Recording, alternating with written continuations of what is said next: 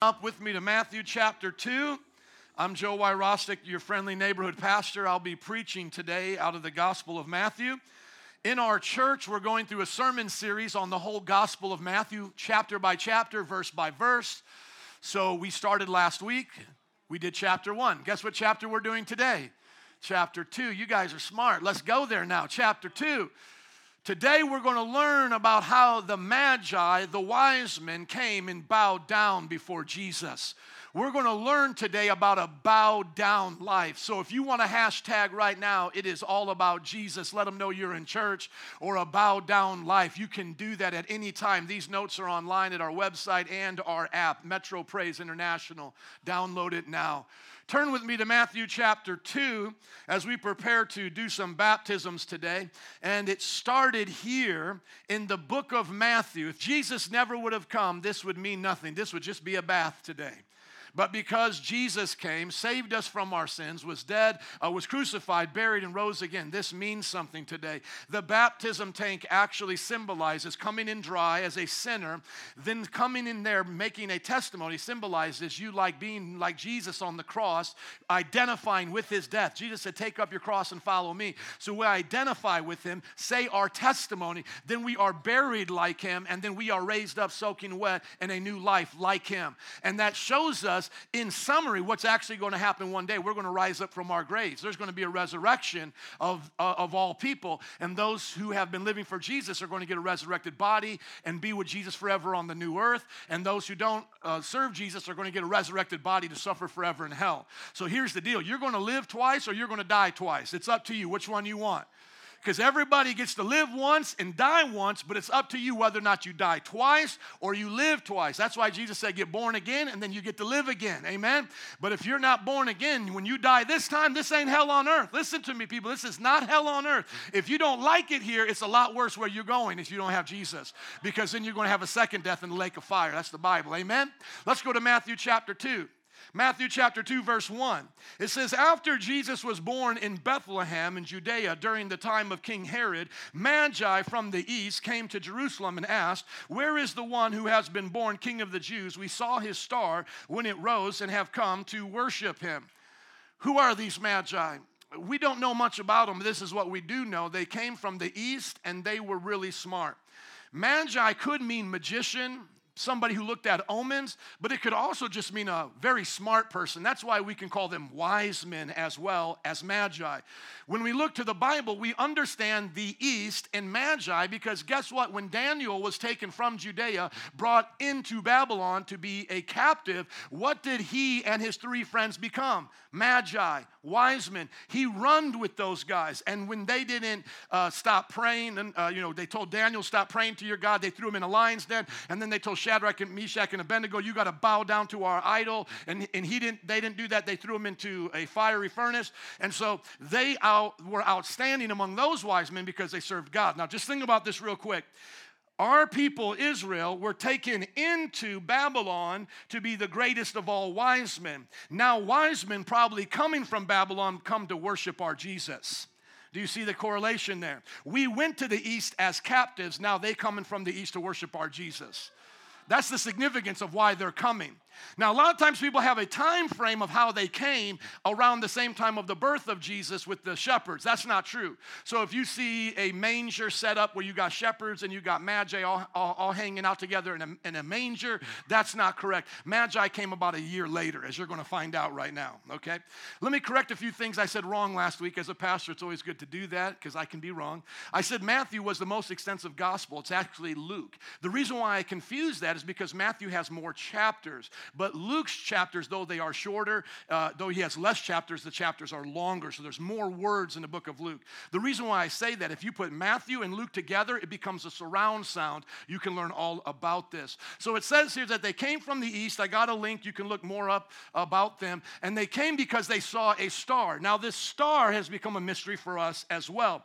Some people throughout church history have tried to say that during this time uh, there was a supernova, an explosion, and then they could see a star they hadn't been able to see before, because you know there's hundreds of millions of stars that you can see, so that was something significant. Others said that possibly a comet was passing by, and so this movement enabled it to be at a certain location for them. And I don't agree with any of that because if you put it in the natural, it doesn't really fit. I don't have time to do that. You can look at that link star and kind of get the understanding why none of those things really fit. A supernova, a comet, or uh, one suggestion in the natural is that two planets and then became uh, brighter than they normally were to become like a star. Here's what I think I think God lit up the sky supernaturally. If God can split the Red Sea, He can put a little light bulb up there for him, okay? So we believe in a supernatural God. I actually believe this was supernatural. So you can have your two choices it's natural and it's a comet or planets lining up or a supernova, or you could put it in the supernatural category. No one's going to get angry at you here for choosing one or the other. I'm just saying I put it in the supernatural. So they, they're, they're studying the stars, they see a star, and then they begin to see as it rises and they begin to want to follow it. That's why I, it just a comet doesn't make sense. So it's, it, it seems like God is doing this supernaturally. Now, I want you to understand in Matthew chapter 1, Matthew writing after all of this has happened, right? So think about this. Jesus has already been crucified, buried, rose from the dead, ascended to heaven. They've been out preaching for about 20 years, and now he starts writing the gospel. So, so he's, he's looking back on all of this, and he's writing to a particular people, the Jewish people. And what he wants to show them, starting in chapter 1, is that Jesus was the Messiah and he wasn't blaspheming, because that was the charge they gave Jesus to kill him. Because you couldn't kill, as a Jewish person, another Jewish person under Roman law because they were occupied by the Romans unless they did something very severe against your religion. And the most severe thing was blasphemy. So, blasphemy and blaspheming God was what they accused Jesus of doing. Matthew starts off going, No, no, no, he's not, he's not a blasphemer. He's rose from the dead. He is who he said he is. And then he starts right here by telling them this story. Because if you remember, the Jews always accused Jesus of just being from Nazareth. And we're going to find out how they end up in Nazareth. But he was actually born in Bethlehem. That was part of the prophecy. So they missed it. And another thing that Matthew is going to show is he's been being worshiped since he's a boy. He wasn't a man becoming God, he was God becoming man. He existed long before he came into the flesh. Did you exist before you put on this, these clothes this morning? Did the clothes make you exist? No, you existed before that cloth was put on your body this morning, amen? And you look nice. Jesus existed before he put on flesh. The flesh of Jesus was just his earth suit. He has been from all eternity. You're going to learn that in just a moment. And so, what's amazing about this is just in the first few verses of this chapter, we see that he's born in Bethlehem. Wise men came from the east to begin to worship him because they saw a supernatural star. Now, I want you to go to Matthew 14, verse 33, to know what that word worship means there. In the Greek, it's and a lot of people think maybe it was just like honor, like they were just going to come and honor their king or something, you know, like take off their hat. Matthew is building a point as you get through the book of Matthew, this kind of worship that Jesus is receiving is not just like an honor towards a king, because that Greek word can be used that way, the New Testament written in Greek. This is the worship you only give God. Let me fast forward to Matthew. Go to Matthew chapter 14, verse 33 when Jesus was on the boat and he did a miracle, watch what happens. Then those who were in the boat did what? Worshipped him, saying, Truly you are what? Son of God. Muslims' worldview just got blowed up. They want to say Jesus is just a prophet. Matthew, five, six hundred years before a, a man named Muhammad ever got a demonic vision in a cave, is telling you this is who he was. He was the Son of God and he was receiving worship. So this blows up every, every Hindu belief or Buddhist belief that wants Jesus to be like a Buddha or Jesus to be like a Krishna. He is the unique, only begotten Son of God. Nobody else is like him. Because according, because according to our Bible, if you worship anybody other than God, you are an idolater. The first commandment says, Love the Lord thy God and have no other gods beside him. Are you listening? So, for these Jewish boys to be worshiping a man that's among them, he better be some special kind of man. He's the Son of God. Go to Daniel chapter 7. Daniel chapter 7, remember a wise man named Daniel who was taken from Judah, uh, you know, the people of Israel, Jerusalem, and brought into to, to Babylon? He's a wise man. Everybody say he's a wise man. He's not a wise guy. He's not a wise guy. He's a wise man, right? Look what he prophesied about the Son of Man. Go to Daniel chapter 7, verse 2.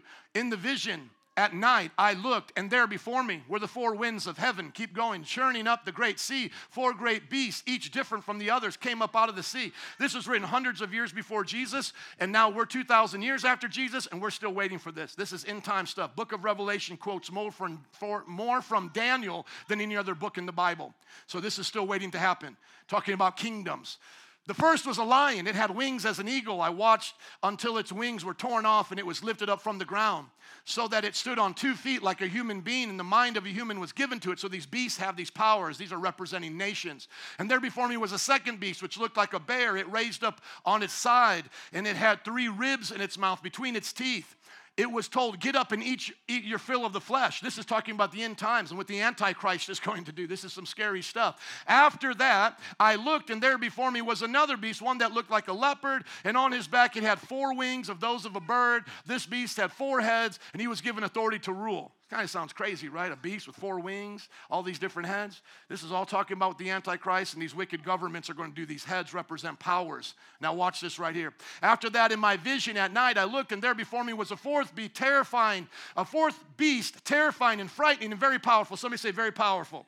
So, we're in this day now where we're seeing government leaders rise up and be very powerful like these beasts. One day they'll unify together and persecute Christians and establish a one world government for the Antichrist. But watch, it had large iron teeth teeth. It crushed and devoured its victim and trampled underfoot whatever was left. It was different from all the former beasts, and it had 10 horns. Those are the 10 world powers coming together. While I was thinking about the horns, there before me was another horn, a little one, which came up among them, and the three of them of the first horns were uprooted by it. So this one replaces three. Let's keep going. It's getting to a point. I just want you to see the end times. This horn had eyes like the eyes of a human being in the mouth that spoke both boastfully. As I looked, thrones were set in place. Somebody say thrones. Does it say just one throne? No, it's plural thrones. And the Ancient of Days took his seat. Who is the Ancient of Days? Who's the boss? That's God the Father. Now keep watching. His clothing was as white as snow. The hair of his head was as white like wool. This is where we get the idea of an old man, you know, white hair and all of that. But he's not uh, the, the, the picture that you would picture. The white hair and, and all of this is symbolizing his great power and, and of his ancient times, the, the existence he's always had. His throne was flaming with fire, and its wheels were all ablaze. A river of fire was flowing before him, coming out before him. Thousands upon thousands attended him. 10,000 times 10,000 stood before him. So this is angels and creation of men. The court was open, the books were open. Keep going. Then I continued to watch because of the boastful words of the horn was speaking. I kept looking until the beast was slain. What happened to that beast? It was slain, its body destroyed and thrown into the what? Blazing fire. That's the end time judgment, the fire. The other beasts had been stripped of their authority, but they were allowed to live for a certain time. Now, watch this in my vision. Somebody saying Daniel's vision. This is the original wise man right here. In my vision at night, I looked, and there before me was one like the Son of Man. How many thrones were there? There were two thrones, one for the Father, now for the Son. With the, he came with the clouds of heaven. He approached the Ancient of Days, was led into his presence. Keep going. He was given authority, glory, and sovereign power. All nations and peoples of every language did what? Worshipped him. His dominion is an everlasting everlasting dominion that will not pass away, and his kingdom is one that will never be destroyed. Woo! Come on, somebody. I hope you just got that. Go back to Matthew chapter 2. These wise men worshiping the Jesus that came in the first coming will all be worshiping him in his second coming. He is going to destroy every world power, every beast, every world leader, every of those types and shadows that were there that set itself up against the Father. He is going to rule and reign over them. So, right now, you are in between his first and second coming. So we are not to look at these wise men and go, oh, that was just cool. They worship Jesus. You better bow down and worship Jesus too. And you might say, well, what star am I supposed to follow? The Bible says, we are Christians, the light of the world. Follow me as I follow Jesus. Look at your neighbor and say, follow me as I follow Jesus. You see, they saw a star and they started following Jesus. And see, this is the idea is we need to be the light of the world, the salt of the earth, a city on the hill. We need to be the ones that people see Jesus in. And we're not Jesus. Come on, the star wasn't Jesus, but we lead people to Jesus. Amen. Let's keep going. When King Herod heard this, so here that man, the, the, the, the Magi coming to worship Jesus. When King Herod heard this, he was disturbed. Why? Because he's a king And what's going to happen to his kingdom? It's going to get destroyed. But here's the deal the Bible says in Psalm 2 all you kings, you can be spared. All you got to do is make him the king of kings. But he got jealous of Jesus. Somebody say, don't be jelly. When he heard King Herod, when King Herod heard this, he was disturbed, and all Jerusalem with him. When he had called together all the people's chief priests and teachers of the law, he asked them where the Messiah was to be born. In Bethlehem, in Judea, they replied, for this is what the prophet has written. But you, Bethlehem, in the land of Judah, are by no means least among the rulers of Judah, for out of you will come a ruler who will shepherd my people Israel. He's a ruler and he's a shepherd. Isn't that beautiful? He's a ruler and a shepherd. That almost seems like it's a contradiction. It's like being a president and being a servant, a house, a housekeeper, right? But in the kingdom of God, what is what is down is actually up. When you become last in the kingdom of God, you actually become first. And what is showing is here, he's going to come as a servant, but he's going to rule as a king. He's going to come as a shepherd. He's going to be right there with you. He's not going to, you know, ever forsake you, but he's going to be the King of Kings and Lord of Lords. Now go to Micah chapter five. When you hear prophecies quoted in the New Testament, have the common sense to go back to the Old Testament when you're studying and recognize those prophets. So let's go where Matthew got that prophecy from. Where did Matthew get this idea? Micah chapter 5. How many have ever uh, read the book of Micah? Be honest, don't lie, raise your hand if you have. Okay, a few of you. God bless you. Keep reading your Bible, people. It's important, right? Look at Micah chapter 5, verse 2. But you, Bethlehem Ephrathah, though you are small among the clans of Judah, out of you will come for me one who will be ruler over Israel. That's what he quoted, isn't it? Let's read the rest of it because you can see what Matthew is doing is kind of leading these boys on. He's saying, I'm going to give you a little, a little bit of this prophecy, but what I want you boys to do is go back and read it all, and you'll get to see even more. Let's read it all whose origins are from of old, from ancient times. So the one being born in a manger is not starting to exist in a manger. He has existed from all times. He is from ancient times. And from ancient times and of old, being the first, he is also the last, the Bible says. He is the Alpha and the Omega. So, could you just imagine this? Put yourself in the audience of, of Matthew and the readers that are, are reading this for the first time. Maybe you're a Jew. You were part of those who were shouting, Crucify him. You now learn that there's a new sect, a new religion called Christians, Christians, Christ likeians and, and you start to hear that they're believing that this person named Jesus was more than a prophet, he was the Messiah and he rose from the dead, but you can't figure it out. And you got Matthew dropping prophecy on you, and he says, Hey, do you remember when Micah said our Messiah would be a king and a shepherd and a ruler over us? Do you remember that? Well, it also said he was from ancient times. And that's why when Jesus walked the earth and they were getting all upset with him, these Jews, and they were saying, You're not doing what Abraham said. You're not really living like Abraham. He said, Boys, before Abraham was, I am. That word I am was the word for God. Yohevahe, I am self existing. Before you even existed, I existed. He's telling them, My origins are from old, from ancient times. Before the world ever began, there was the Word and the Word was with God, and the Word was God. That's John chapter 1. Let's go back to Matthew. Now that we understand that his origins are from of old and how important he is, we can now appreciate what the Magi are doing, these wise men. Verse 7 Then Herod called the Magi secretly and found out from them the exact time the star had appeared. Once again, why I believe it was supernatural. I, I, think they were smart enough to know what a supernova would have been. They would probably see stars exploding. They had probably seen comets before. They had probably seen planets line up. This was something very unique to them to cause them to leave everything they knew and loved in their hometown and country to come all the way over into Jerusalem. So it appeared. And he said, Let me find out when this happened, King Herod, because he's going to do something crazy here. He sent them to Bethlehem and said, Go and search carefully for the child. As soon as you find him, report to me so that I too may go and worship him. Somebody say, Liar, liar, pants on fire. Y'all know the story. You, you know the story, right? He's lying. After they heard the king, they went on their way, and the star they had seen when it rose went ahead of them until it stopped over the place where the child was. Not baby, where the child was. You all get that? Verse 10 When they saw the star, they were overjoyed. On coming to the house, is it a stable, a manger? No, it's a house. It's a different location. It's been about a year now, okay? That's why he's a child, he's not a baby. On coming to the house, they saw the child with his mother, Mary. They bowed down and worshiped him. One more time, what they do? They bowed down and worshiped him. Is there anybody here that wants to worship Jesus?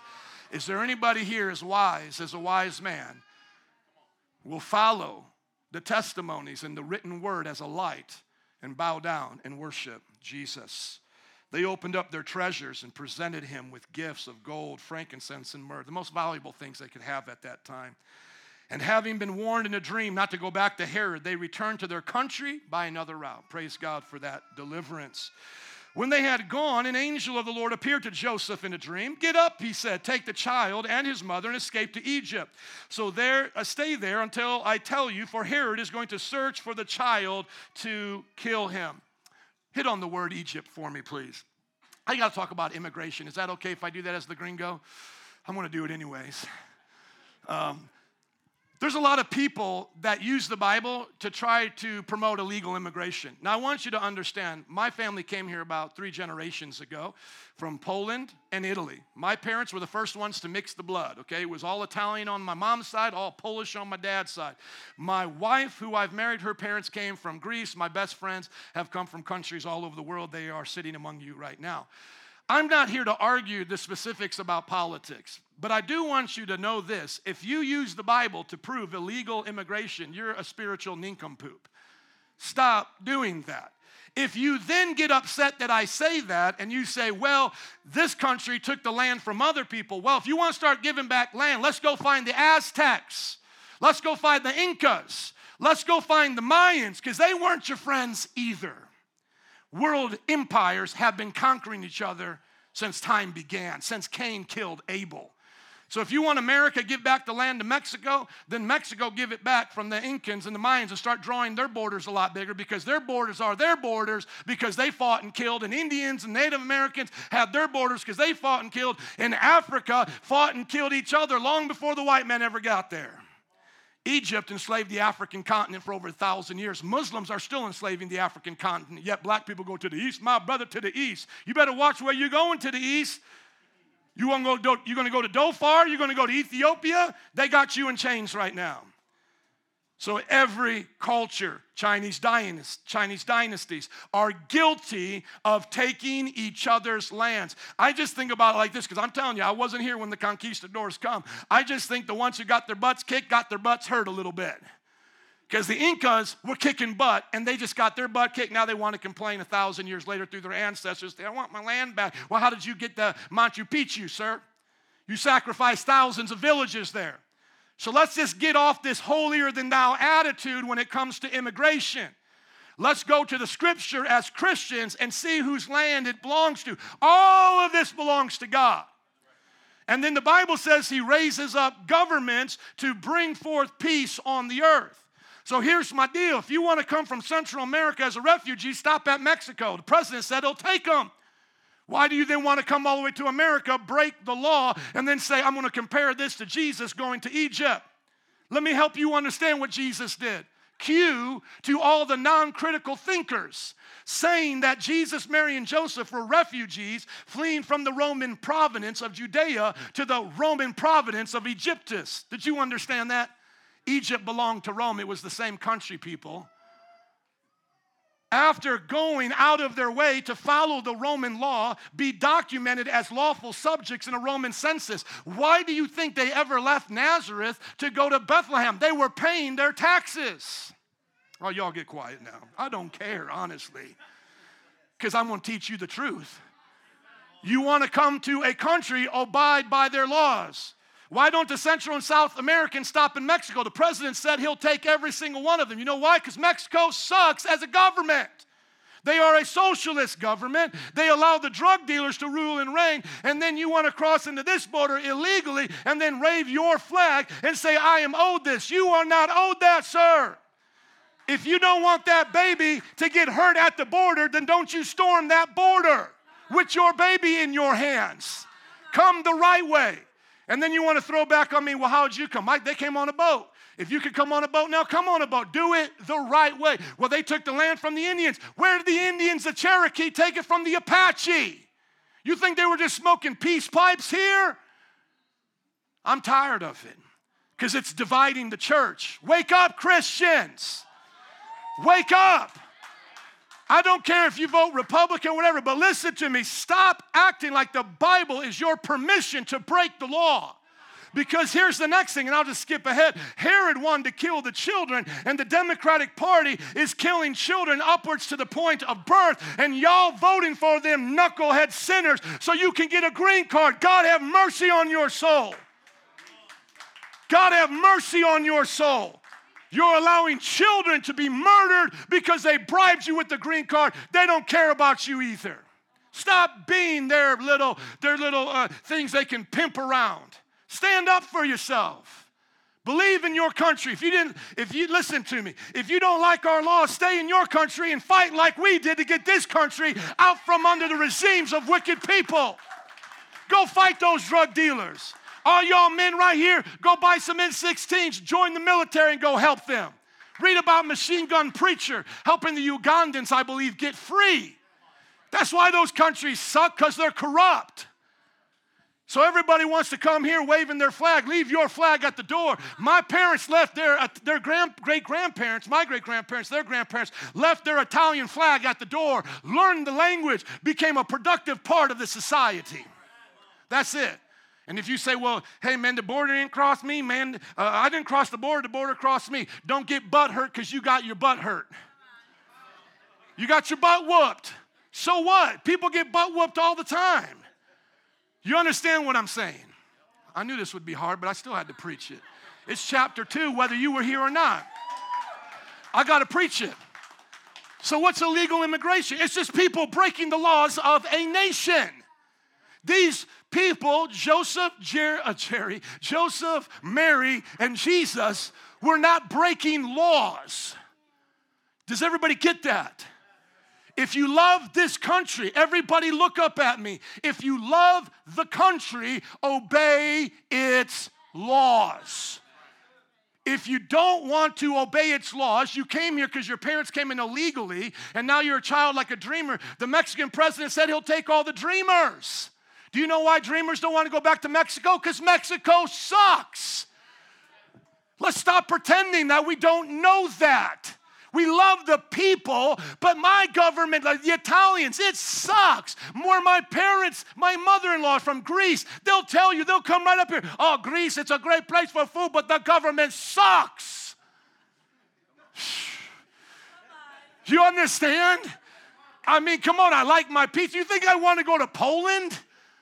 Poland's government sucks. They came out in World War II, God bless them, on horses. If Americans wouldn't have gone over there and kicked every one of those Nazis and, and Japanese butts, we would all be wearing swastikas right now. So you don't have to love it. I don't love everything about America either. I'm the one preaching against it in every possible way that I can.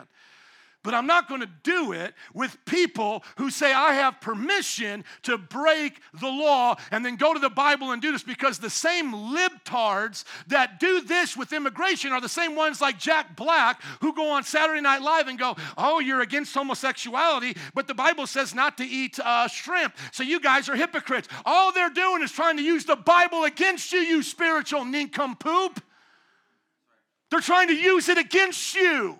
When, when they come up and say, oh, you're Christians, well, did you, you're, you're, you're against illegal immigration? Don't you think we should have open borders? That's what Jesus and Mary did. They ran to Egypt. You see how easy it was for them. And then they want to say, oh, you're against homosexuality? Well, did you know your Bible also said you can't eat pork and you can't eat shrimp?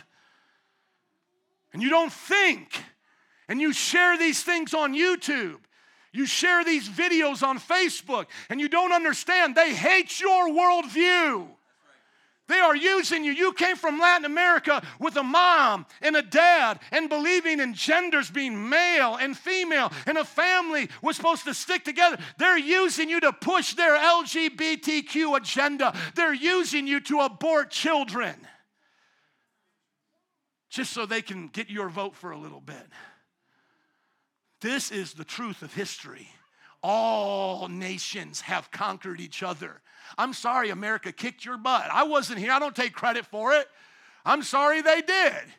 I'm sorry China took over half the East over there. I'm sorry Mexico took over almost half that part of the continent. But it is what it is now, and there are governments now, and there are laws now. If you want to do it, do it right. And if you want to fight, I'm going to say this one more time. Listen to me. You want to fight, don't pick up your flag and go downtown Chicago and act like you're something. Go get a machete and go down there and whack off the cartels in Mexico. Go out there into Central and South America and go kill those jokers. Because those are your problems. Because I don't know about you, but I've been to Chilapa, Mexico, in the state of Nayarit. Beautiful. Beautiful. There's no reason why these countries are not prosperous. My, my, my brother in law, he went to Salvador, another one went to Guatemala. You look at the pictures, they're beautiful. They have every opportunity to have a beautiful country. What has ruined it? The government. The government. So don't come here and ruin it.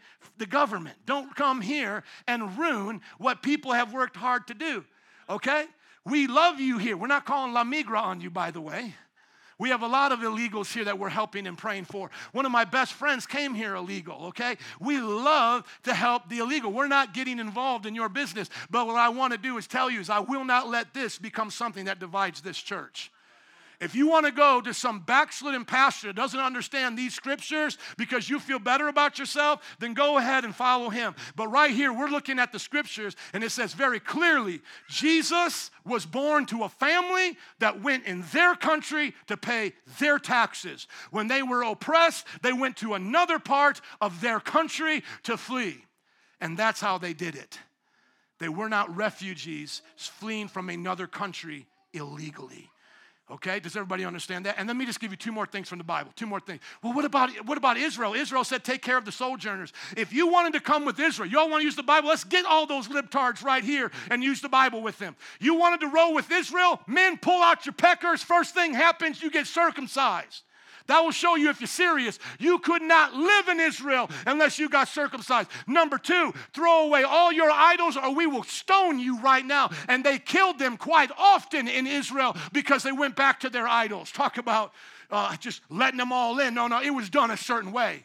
And then after the captivity, when they came back from Babylon, some of their wives that they had taken from Babylon in Persia came with them. And he said, Divorce every single one of them. Get rid of all of the children you had with them because they don't belong to me unless they become Jews. Oh, they don't want to read that. They just want to read the Bible and say, oh, you know, bring in the sojourner, bring, you know, have justice, do all of these things. Okay, well, get your pecker cut, follow the laws of God, and don't you mess up in our land or we'll kill you. And if your family don't want it and they came from another country and they don't want to serve the God of Israel, cut your wife and your kids free and send them back right now. Look it up, it's all in the Bible. So this Bible ain't meant for us to use it like it's some um, children's book that we can now interpret it. Well, what do you think cat in the hat means? Well, I think he was having an existential moment to think that the hat was really the special thing inside. Well, what does Moby Dick mean to you? Oh, Moby Dick, he's chasing his purpose in life. It's not about a big fish. Oh, what does it mean that they had to get circumcised, obey the laws of the land, or die? Oh, I just think that means they had to be nice to each other. No, what it meant was they had laws. And if you wanted to run with Israel, you obeyed those laws. And I just want to say this to everybody here. I would have preached this if you wouldn't have been here today. It's just chapter two. Let's keep reading. I love you. God bless you. I'm not trying to show off. They'll tell you. i really am not. I didn't change anything today. These are my notes. This is what I'm doing. Help us, Jesus, to love everybody. Amen. And help us to obey the laws of the land. I get fired up with that. Not because I just, you know, let me just say this before I go on. We can have different ideas. What's a just law? What should be America's policy? I'm totally with you. Like, let's have that debate, let's discuss it. But like I said, but what I will not have is spiritual nincompoops using this Bible against people who believe in legal immigration. Like we have Latinos and Latinas all up in here that believe in legal immigration. And now because somebody shares a video on Facebook, their Christianity is being called into account when those people are hypocrites, don't even read the whole Bible. You're not, you know, you can have a debate over immigration, how it should be, what should be the laws, what should be the laws of refugees, what should you do for people who, who came here by, by, by their parents. All of those are great discussions. But do not use this Bible to twist what it didn't say, because I'll meet you on that battlefield. Amen? So he got up, took the child and his mother during the night, left for Egypt, where he stayed until the dream of Herod, uh, excuse me, to the death of Herod. And so was fulfilled what the Lord had said through the prophet Out of Egypt I have called my what? Son. So this was a prophecy that as Israel came out of Egypt once as slaves, now the Son of God is going to come out of Egypt as well. That's how it happened.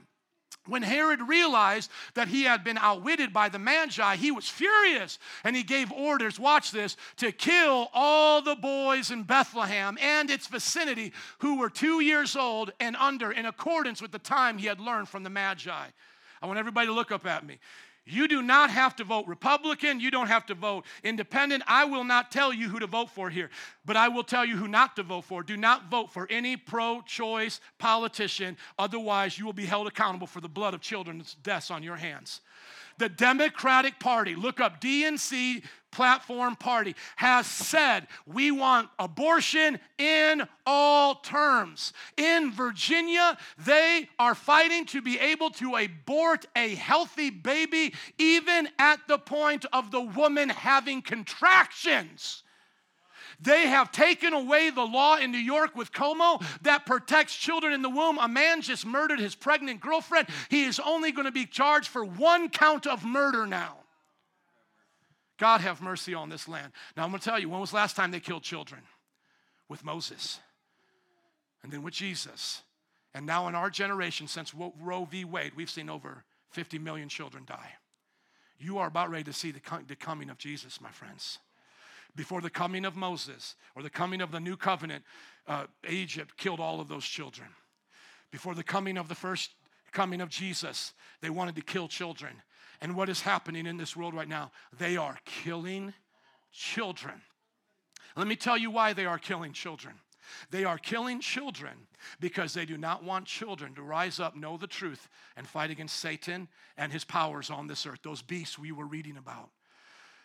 The devil knows that if he can stop this generation from multiplying and being fruitful as God commanded, then he can continue to have his homosexual, sterile people outnumber the righteous people. He can continue to have the wicked people outnumber the righteous people. But we need to go back to the command of God and be fruitful and multiply. And people then bring up, well, what about not only just being pro life in the womb, what about outside the womb? My friends, Christians are the most adopting people you will ever meet. There are four people in this church already doing Christian uh, foster care. Christians all around the world are running orphanages. We have put our money where our mouth is, even in this church. We will adopt, we will care for. If you here have committed abortion, repent for the sin of murder, and Jesus will forgive you as he has done other women here. But if you ever get pregnant, no matter what circumstances it are, this, no matter what circumstances you're in, this church commits to helping you bring that child to full term, and then we will make sure that child will be adopted. There is no excuse for the death of unborn children. God have mercy on this nation. Amen. God have mercy. And everybody look up at me. If you tell me I shouldn't be political, what you think this Bible's meant to be? On the solid rock I stand. All other ground is sinking sand. If I can't put this rock down, and have courage to stand up for the unborn, then what was I given the Word of God for?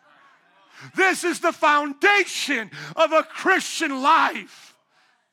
And you say, take it out of politics. Well, I'm glad the abolitionists didn't take it out of politics and brought the word of God into the slave trade and told them this is an abomination.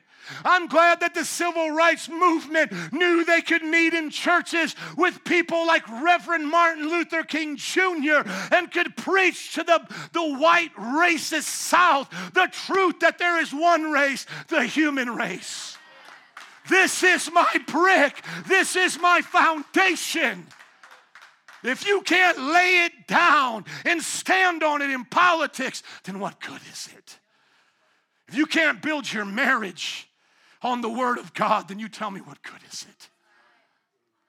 they're voting with their worldview on. When they come into the voting booths, when they come into the government, they put on their secular, perverted, godless worldview and they see the world through their dark, evil glasses and they make all of their decisions. And then they want to come to you and say, Shame on you, you Christian. Don't you know there's supposed to be separation of church and state? We don't even know what that means. All that meant is there cannot be one church in the state like the Church of England. It didn't mean that you couldn't have church in the heart of people in the state. That's why we swear on the Bible and not some mythological book. That's why they put chaplains to pray before every time Congress met. And in God we trust on our money. You don't have to be a Christian in this land. I get it. And I know maybe some Christians have ruined Christ for you. But listen, this land was started by a majority of Christians. And it was Christians who fought a bloody civil war to end slavery here while it still exists in Africa and in sex trading all throughout the world. It was a nation that believed in the God of this Bible. Not everyone, not everyone, but a good majority of them gave this to you as an inheritance. They say you can't have this in school. This was the first book they all learned in school in the colonial times. As I've taught here before, Harvard was a Bible college. Northeastern was a Bible college started by Methodist. Princeton and Yale were Bible colleges. Don't lose your Christian foundation in this world because, as in that time, they're killing, everybody get this, they're killing our children. To stop what God is doing, they're going after our children. Verse 17 Then what was said through the prophet Jeremiah was fulfilled. A voice is heard in Ramah, weeping in great mourning. Rachel weeping for her children, her children refusing to be comforted because they are no more. Are you weeping for the children that have been lost in abortion clinics? Do you know that over 100,000 of our million children who are killed in abortion clinics a year cannot, can survive outside of the womb?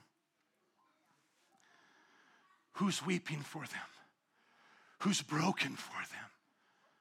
Somebody said, Joe, you're a man. You can't care about abortion. You don't understand what it's like to be a woman. I told him, I was once a baby. I understand what it's like to be a baby. And what I, and what I know about being a baby is that I didn't want my arms ripped out.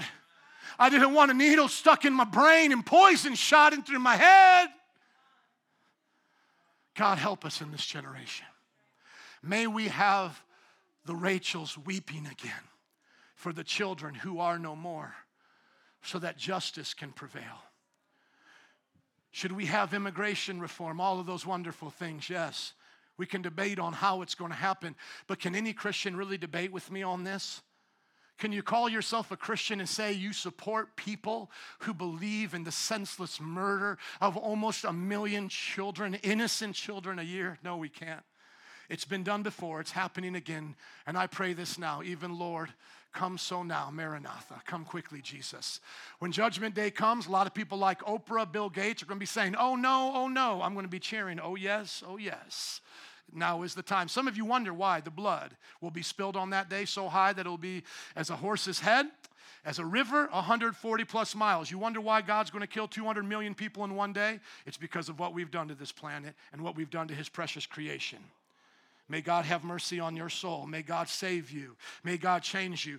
Let me just say this before I move on from abortion. I used to hate Christians and therefore I hated abortion. Well, a woman can do whatever she wants, right? Who cares if you kill the thing? That's the way I thought. I hated it so much, uh, Christians standing against it, that when I was a young punk skateboarder, I saw all my friends from the church I grew up in uh, protesting abortion along the street of the downtown that I lived in in Fort Wayne, Indiana, going to go skateboard. You know what I did? I said, Tim, slow down the car. I pulled down my pants and I mooned them all. That's how much I didn't care. But listen to me. The moment I became a Christian, it became one of the greatest causes of my entire life. It became one of the greatest causes of my entire life. Do you know who started the pro life movement in America? An African American woman who was the first graduate from Harvard. This is not a white thing. This is not a black thing. This is a human race thing. We ought to do better. In Jesus' name. Amen. After Herod died, an angel of the Lord appeared to um, appeared to Joseph in a dream in Egypt and said, "Get up, take the child and his mother, and go to the land of Israel. For those who are trying to take the child's life are dead." So he got up, took the child and his mother, and went to the land of Israel. But when he heard that Archelaus, who was reigning in Judea in place of his father Herod, he was afraid to go there, having been warned in a dream. He withdrew to the district of Galilee, and he went and lived in a town called what? Nazareth Nazareth. So was fulfilled what was said through the prophets that he shall be called a Nazarene. So now you know why he was raised in Nazareth instead of Bethlehem. It was because they were still being persecuted and mistreated, and God said to go there. Now, some people may ask when Jesus was being questioned by the Jews as, as to where he was born, why didn't he just say, Listen, guys, I was born in Bethlehem, like the prophecies say, but I've been being raised in Nazareth? Why did he allow allow them to keep calling him Jesus of Nazareth and say, You couldn't be the Messiah because you weren't born in Bethlehem. Because here's, here's the way Jesus is He'll reveal enough of himself to those who are seeking, who will always find him, and he'll, re- he'll hide himself to those who want an excuse to not seek him. The Bible literally says, if you seek him, you'll find him. How did the disciples know his true story? Because they sought Jesus and they were like, I believe. I have a mustard seed of faith. I believe in you. And then Jesus, and then maybe they asked him later on, like, Jesus, you know, we really believe you're the Messiah, but the Messiah was supposed to be born in Bethlehem. I'm sure he went, Hey guys, let me tell you my birth story. I was actually born in Bethlehem. You can ask my mom. Hey, Mary, come on over here. Tell them where I was born, you know? Oh, yeah, he was born over here. Oh, okay, now we know. But I can imagine Jesus saying, don't tell anybody, because the Bible says he told him not to tell a lot of stuff during his lifetime because he never wanted people just following the crowd. He wanted people that were willing to go by faith. What does that look like today in the 21st century? Scientists try to disprove God. They show us evolution, like you came from the goo through the zoo to you. And you just wish as a Christian, you just wish as a Christian, Jesus would just show up in the microscope and go, ta da! Here I am, you silly scientist. I'm really here. And sometimes we wonder, like, God, why don't you just show yourself? Why don't you just put stars in the sky that say, I am here and my name is Jesus? For the same reason, the same reason Jesus didn't walk around correcting the misunderstandings of the Jews of his day, going, Hey, you think I'm from Nazareth, but I was just raised there. I'm really from Bethlehem. The same reason he didn't do that is the same reason today. If you're seeking for Jesus as a scientist or as a scholar or as an atheist, you'll have to be open to the evidence. But if you're not going to seek him, he will blind himself to you. The Bible literally says, as we go throughout the book of Matthew, a prophecy from Isaiah, it says, They have eyes, but they cannot see. They have ears, but they cannot hear. No one understands. Why is it the Jewish people crucified their very own Savior? It was to show us the hardness of our hearts. We were all there in some way. Why would Adam and Eve turn from the God who created them? They knew they hadn't grown up. They were, they were born, created as adults. They knew they hadn't just did that themselves. They had walked and talked with Jesus. And yet all it took was one serpent to deceive them, and now they're willing to try to be gods themselves. Doesn't that sound just like us today? We want to be know-it-alls. We don't want to submit to God and His Word. We're 21st century people, after all. We have a phone that's more powerful than the computers that sent a rocket to the moon. We don't need this religious stuff. I don't see God. That's what they'll say. I don't see God. Show me God, they'll say. And yet, God is all around us, isn't He? He's in the creation that we we, we admire and that we use. He's in our soul and in our mind. The Bible literally says, in Him, in God, we live and breathe and have our being. We have our being. We be because God is. Can I hear an amen? That was the introduction. Let's give it up for the word today. You ready for the message? Amen. Let's go to the message. Let's go to the message. The message will not be as long as the introduction, but it is my job to take the scriptures make them applicable to your life. What did we learn in review? As you're seeing the picture go up, but what did we learn in review? That wise men sought Jesus because of a supernatural sign. We're to be like those wise men and follow the signs and worship Jesus. We are to also be a sign to others in the world so they'll follow us as we follow Jesus. When the Magi found Jesus, they worshiped him during that time of great worship, great blessing upon the earth, there was also great turmoil and great wickedness. Some people wrongly take the travelings of Jesus to support illegal immigration. We have learned otherwise. Some people ignore that children in the womb matter and they support abortion just like these people supported infanticide. But nevertheless, the righteous people kept being righteous and shining as bright lights, and Jesus grew up strong. And we need to make a difference in this culture. If we're going to fight for immigration reform, let us do it lawfully. If we're going to stand up for the unborn, let's not bomb their clinics or be angry at them all the time. Let's win the argument. Let's show them that the baby has the own DNA, their own DNA separate from their mother, and let's be world changers, history makers and roof breakers. Amen? And then we see that he grew up in Nazareth, hiding his identity from those who wanted a surface level relationship with God. Kind of like, you know, I'm good, you know, I'm kind of a good person, but I'll just get a little Jesus on the side because you can never have too much security when it comes to dying, you know. Jesus, you're going to be my get out of hell free card, okay? I'm still a good person. I'm pretty sure I can get there without you, but just in case, would you be my buddy, you know, be my homeboy, Jesus? And so we realize that Jesus don't want to be your homeboy. He wants to be your Lord. He's either Lord of all or he's not Lord at all. You either humble yourself to him and seek him and see the greatness of his kingdom, or you will sit in here and leave out the same way you came in, and you'll face him one day on judgment seat, and he will say, You were blind, you were stupid, you were ignorant, you were foolish on purpose. Because I sent you signs, I sent you wise people, I sent you prophecies, I sent you signs and wonders, and you could not see any of it, and yet you claimed you could see. How do we apply this to our life? Thank you for your patience. The Magi knew they had to bow down when they saw Jesus. Could you imagine this? Let's just put ourselves in their shoes for a minute. Could you imagine you get this whole sign thing, star, revelation of what it means? You chase it down, you finally get there, and now you are looking at God in the flesh. What do you think would be your reaction? Dude, just boom. This is my creator in the form of a child. I don't even know if they understood how the whole thing was going to work out. They might have just thought, this is cool. He came in the flesh. I'm going to worship him. Some of them might have understood that eventually he was going to grow and die, give his life for his people. Some of the prophets prophesied about that. We don't know their mindset, but all we know is that they knew one thing when they're in the presence of their Creator, in the presence of their Lord, these knees bow, their wisdom ceases, and worship goes up. And everything they had to offer went to that child their gold, their frankincense, their myrrh. That would be like you laying down before Jesus, uh, kneeling down before Jesus and laying down your job.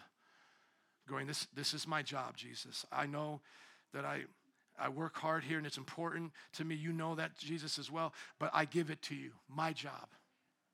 God, this is my family, this is my wife, this is my kids. Honey, kids, kneel down with me. We're giving our lives to Jesus. It took me a long time before I realized that I had to bow my knees.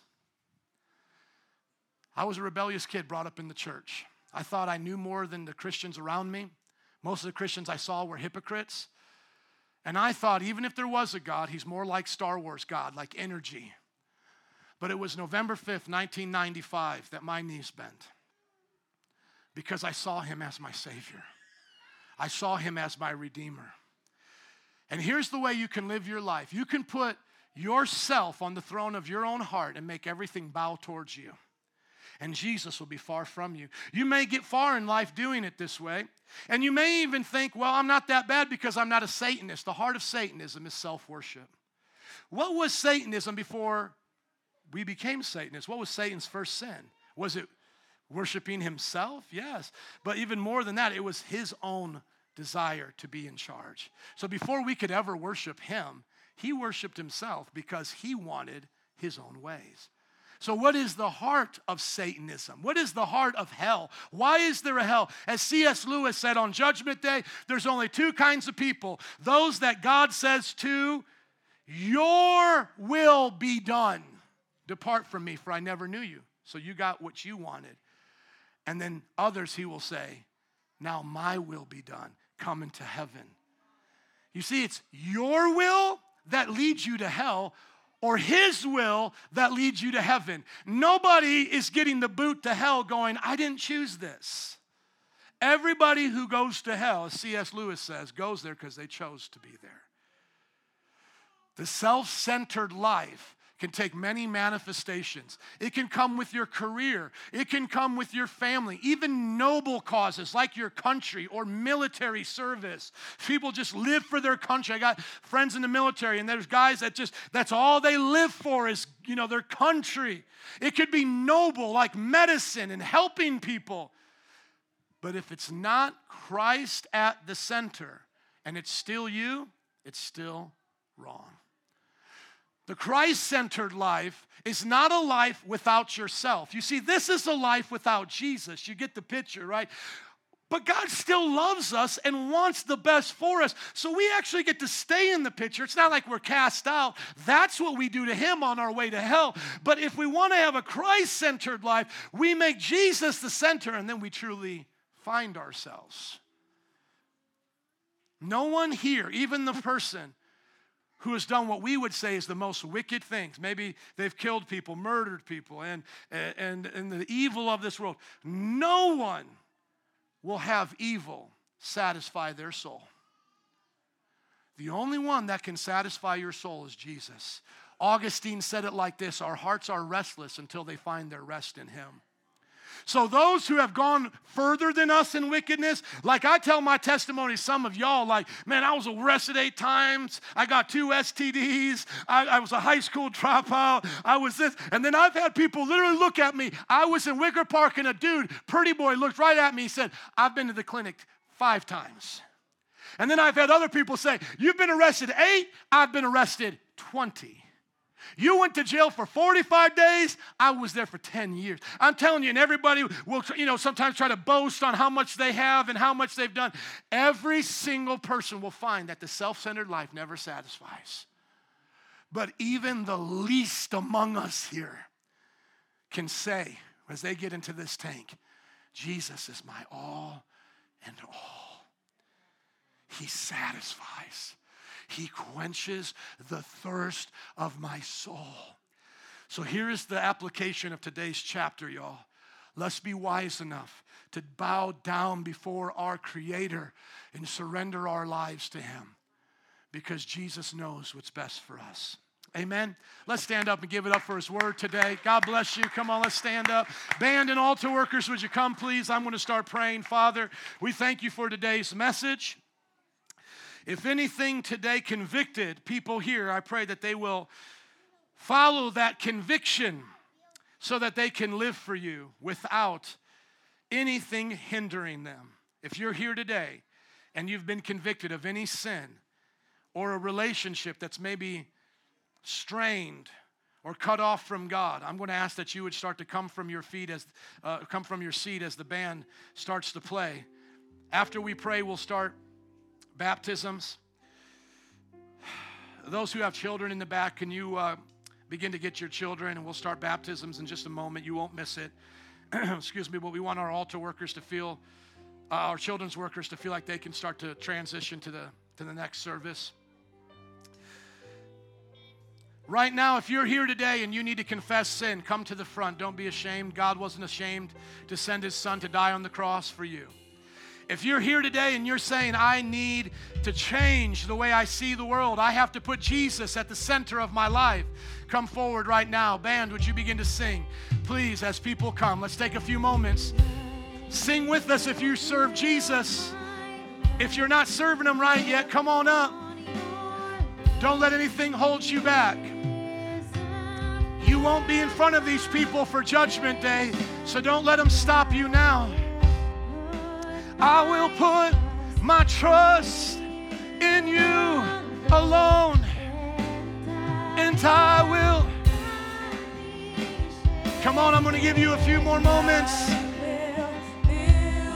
Come on up. Quickly, quickly. Heaven and hell are at stake today. It's a firm foundation.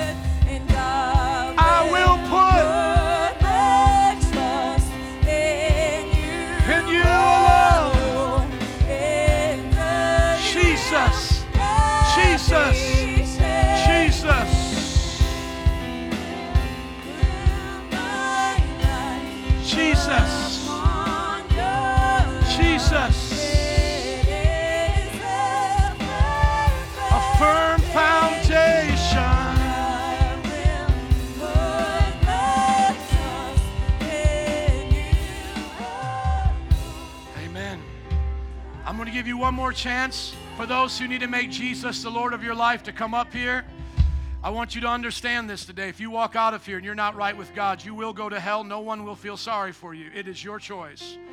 I want every family to listen to me. If you're going through marriage troubles today and you do not have enough humility to walk up here with your husband or wife, you are getting exactly what you deserve. Understand that today. If you are here today and you are suffering and you are addicted and you're saying, I've tried everything, if these altars remain empty, that is on you. I'm going home and if God forbid something were to happen, I'm going to heaven. My marriage is blessed. My family is blessed. We're baptizing 20 people today. I am not here to manipulate you. What you do is what you do. I just know these altars should have people at them, and I know some of y'all get scaredy cat, so I'm giving you one more chance. It is really up to you. I promise you when I tell you this, it is up to you. Do not come up here unless you are serious. But I am pleading with some of you to get right with God. You will meet your Maker. This is the time of mercy. This is the time of grace. This is your time to get it out. This is your time to pray. This is the time. My sister, who died drinking and driving, did not get another chance. The teenagers that have died in gang drug deals gone bad have not gotten another chance. People who have died in car accidents have not gotten another chance. This is it. I can't promise you the next five minutes. Take it. Right now, we're going to sing again. Thank you for those who have come. Your courage inspires me to keep living for Jesus because it doesn't get old to me. Come on, band, let's sing it. Let's go. Let's go. Come on. Who else wants to get right with God? He's worth it. He's worth it all. Yes, Lord. Yes, Lord. God bless everyone that's come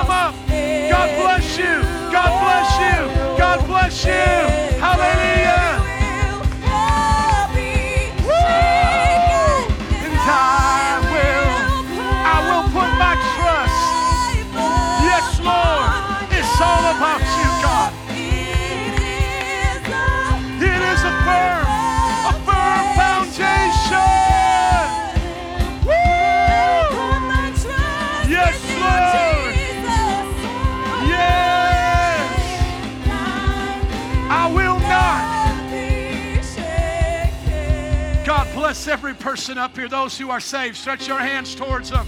Lives are being changed, hearts are being changed. Satan, you loose them now, you lying devil, and let them go. All is forgiven, all is changed, all is made new today. Freedom, freedom to live for God, freedom to live for Jesus. I thank you, Jesus, for every one of them. Every one of them. Every one of them is precious to you. Every one of them, God, you died for. Every one of their sins are paid for. In the name of Jesus. Bless them, Lord. Bless them, Lord. Bless them, Lord. Fill them with your power. Fill them with your boldness. Hallelujah. Hallelujah. Hallelujah. Hallelujah. Hallelujah. I feel Jesus here. I see hope here. I see the power of God here. Woo! Hallelujah. Hallelujah. Gloria a Dios. Gloria a Dios. Gloria a Dios. Fuego. Fuego Espíritu Santo. Fire of the Holy Spirit. Más. Más. Más Espíritu Santo. More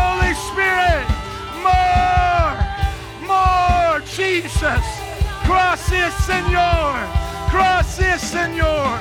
Thank you, Jesus. Thank you, Jesus. Thank you, Jesus. Hallelujah. Hallelujah. As they keep praying, I feel led now to pray for our nation and all the nations of the world. Come on, pray for this nation's government to get right. Pray for our leaders to spare the unborn. Pray for all the Central and South American nations that suffer under corrupt governments, crime syndicates. Pray for them, pray for them. As I've told you before, I've been to the villages of Mexico and Nayarit and Chilapa. I've seen the precious people. And I asked them, I said, whose house is this? This house is so much different than everybody else's house. It was like a mansion. And they said, Oh, that's the drug cartel's house. That's one of the drug cartels. Come on, let's pray that God rids the nation and our nation of corruption and their nations of corruption, that God spares the unborn. Right now, come on, come on, come on. As they're praying for their lives to change, let's pray for our nation to change. In the name of Jesus, we lift up to you, God, all those here. We pray for justice to prevail. We pray as we follow the laws that you will have compassion on the refugees who come seeking shelter in this nation. And we pray, God, that their nations will change.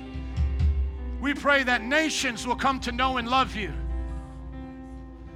One of the greatest revivals that happened was in Colombia. Bogota, Colombia, the home of the drug cartels. Many of them were there. They were killing the pastors. But the pastors kept praying and praying until one day God brought revival. They ended up filling the stadiums. Look it up the revival in Bogota, Colombia. Our battle is not against flesh and blood. Our battle is not against presidents or leaders or, or criminals. It's ultimately, ultimately against the powers of Satan in dark places and high places. Let's tear them down. A few more moments. Come on. Come on, you mad? Come on, you mad at how it's going down right now? Come on, get mad at the devil. Get mad at the devil. You don't like what you see on this planet? Bring heaven to this earth in Jesus' name. Come on. We have not because we ask not. I pray for revival in Latin America, Central and South America. I pray for revival in the White House. I pray for revival in our governor's house. I pray for revival with our mayor. In the name of Jesus. We don't fear man, we fear God. And our God answers prayer. One of the persons shouting the loudest right here before you pray, real quick. Where does your brother die? What country?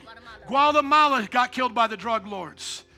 Come on, a few more moments right now. She's shouting because she knows Jesus is the answer. Save them, Lord. Save them, Jesus. Save them. Change our nation change these countries. One more time, we're going to sing this out. And if, you're, if you still haven't come, you come on. Right now, let's sing it again. Please, thank you, band. We love you. You're doing great, guys. Come on, hallelujah. A few more moments. Yes, Lord. I'm, I'm putting my trust in you, I'm putting my life in your hands. It's a firm foundation. Thank you, Lord.